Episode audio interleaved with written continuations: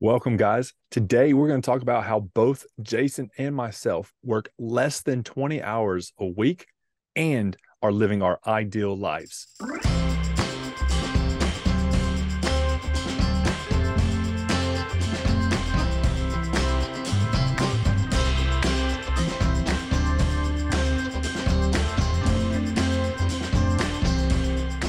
We have a proven process in order to reach financial freedom. We call it the five steps to financial freedom. It's just five simple steps, and your situation will be a little bit different than everybody else's. But the whole process is if you follow these five steps and you follow what we teach, you will start winning with money. And then you'll have money to do things that you really wanted to do, especially living your ideal life. So, Mike, let's walk through these five steps so that people are very clear about how we teach them to reach financial freedom. Perfect. Step number one is to have a starter emergency fund. That is a minimum of a $1,000 saved and a maximum of one month's of expenses. Yeah. And your situation will change where you are on that spectrum. If you have dual incomes, if you are have two people in the house making money, you want to be uh, less risky because you got two of those incomes. If you have uh, only one income, or if you are in a job where it's very fluctuating, where sometimes you don't make money, like you want to have a little bit more. So you'd be on the higher end of that. But we want to keep you to that range because if you have too much in your starting emergency fund, you won't have the impetus to do the things that we need you to do after this. You won't go on to step two and step three and step four. So we want to limit you to create a little bit of that uncomfortableness so that you actually gain progress and keep moving forward. So that's step number one. And you have to do that one first. If you don't have this, you just keep getting hit by these little, little itty bitty emergencies. And then you just constantly are living paycheck to paycheck. So we don't want you to be in that position. We want you to save this up really quickly, sell some stuff, do what you need to do to get this in the bank so that you can actually move on to step number two, which is probably the most important one. Mike, what is step number two? It is by far my favorite, and that is to pay off all of your debt except your mortgage. I want you to pay off everything. This is student loans, car loans, credit cards, personal loans, anyone that you owe money to. List that in an order that is comfortable for you. Our suggestion is the debt snowball because that's what we did and it worked for us. And that's what we teach our clients. But we want you to pay off all of that debt before you go on to step number three. Yeah. And caveat there, I know there's so much, so many of you are going to be saying, like, I can't do that. It's impossible. I'll never be able to pay off my debt. Or there's the argument of good debt and bad debt and all that stuff.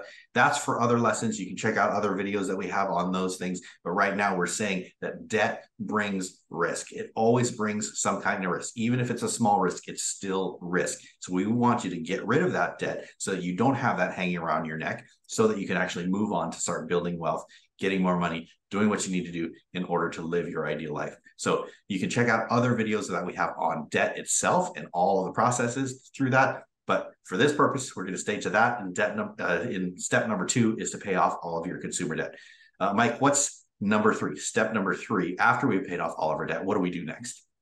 Yes. So that's you got to take a step back to step number one. That money, we want to take that one that one thousand dollars or that one month's of expenses, and we want to beef that up to three to six months of your expenses for a fully funded emergency fund.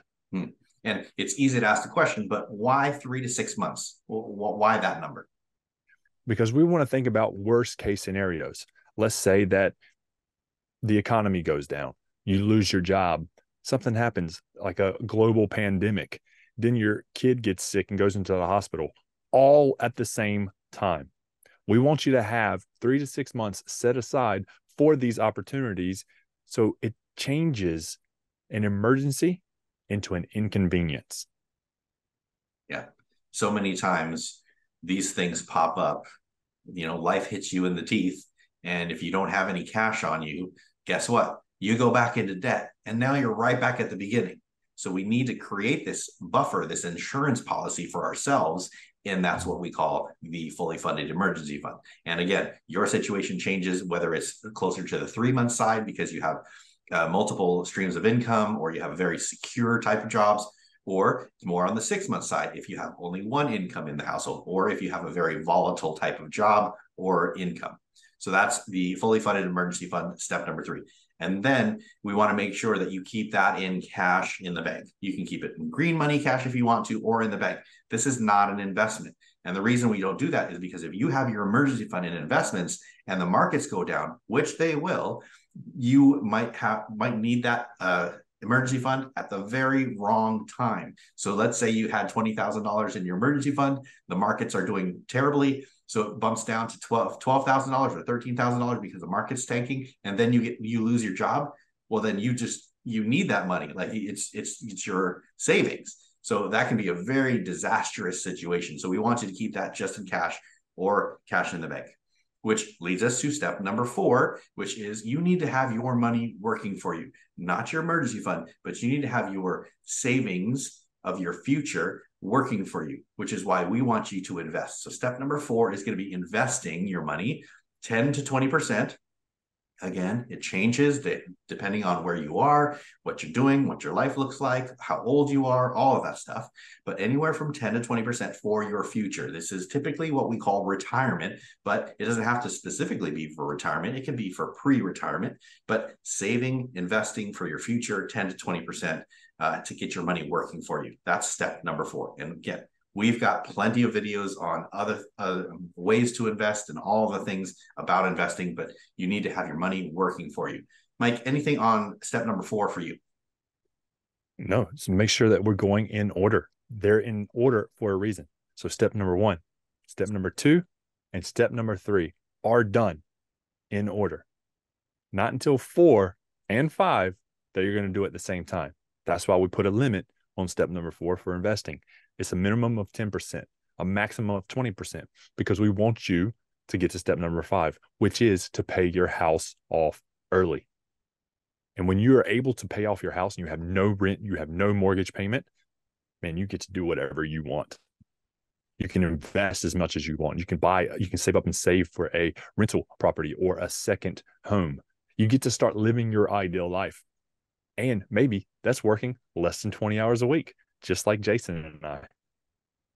Yeah, that it's such a great feeling. I mean, I remember the time when I got out of debt and, and it's just such a, a, a, burden lifted. And then when you get your emergency fund fully funded and you have tens of thousands of dollars sitting there just in case in the bank, that is burden lifted from you. And when you start investing and you see that your money is growing and working for you, that burdens that that burden is lighter for you. And when you pay off your house, wow i mean we've got clients who have paid off their house and you can't you can't do anything to them that gets them down because they know that they're free they know that they're in such a great position where they have their house paid off and they have so much money coming in now and they get to bless other people and they get to go and spend their money on things that are really important to them and they're living their ideal lives. That's where we want you to be. And if you have that doubt of i can't do this trust us you can. You can. There are certain circumstances where you you won't be able to do this, but for the most part, you need to get organized so that you can actually start doing the things that we're talking about, so that you can live your ideal life and reach financial freedom. We got plenty other videos on that. Mike, do you have anything else that you wanted to add as we wrap up? I know there's one more thing that we want to make sure that listeners and viewers are paying attention to as you go through these five steps. What is that one thing as we end? Man, you got to celebrate. You got to celebrate when you hit that step number one step number two, three, as you continue to check off these things, even paying off debts. Now that determines the size of celebration, right? Step one, two, and three, maybe you're celebrating with a picnic or a high five, right? Sharing that with other people. Maybe share it in below this video and comment. But then when you start investing and you finally pay your house off, man, celebrate big. And that can be any manner of way. You can take your whole family on a cruise if you want to whatever you want to do, but you want to celebrate these milestones because they're all milestones and have fun along the way. Those are the five steps to financial freedom. And we will see you on, in another video.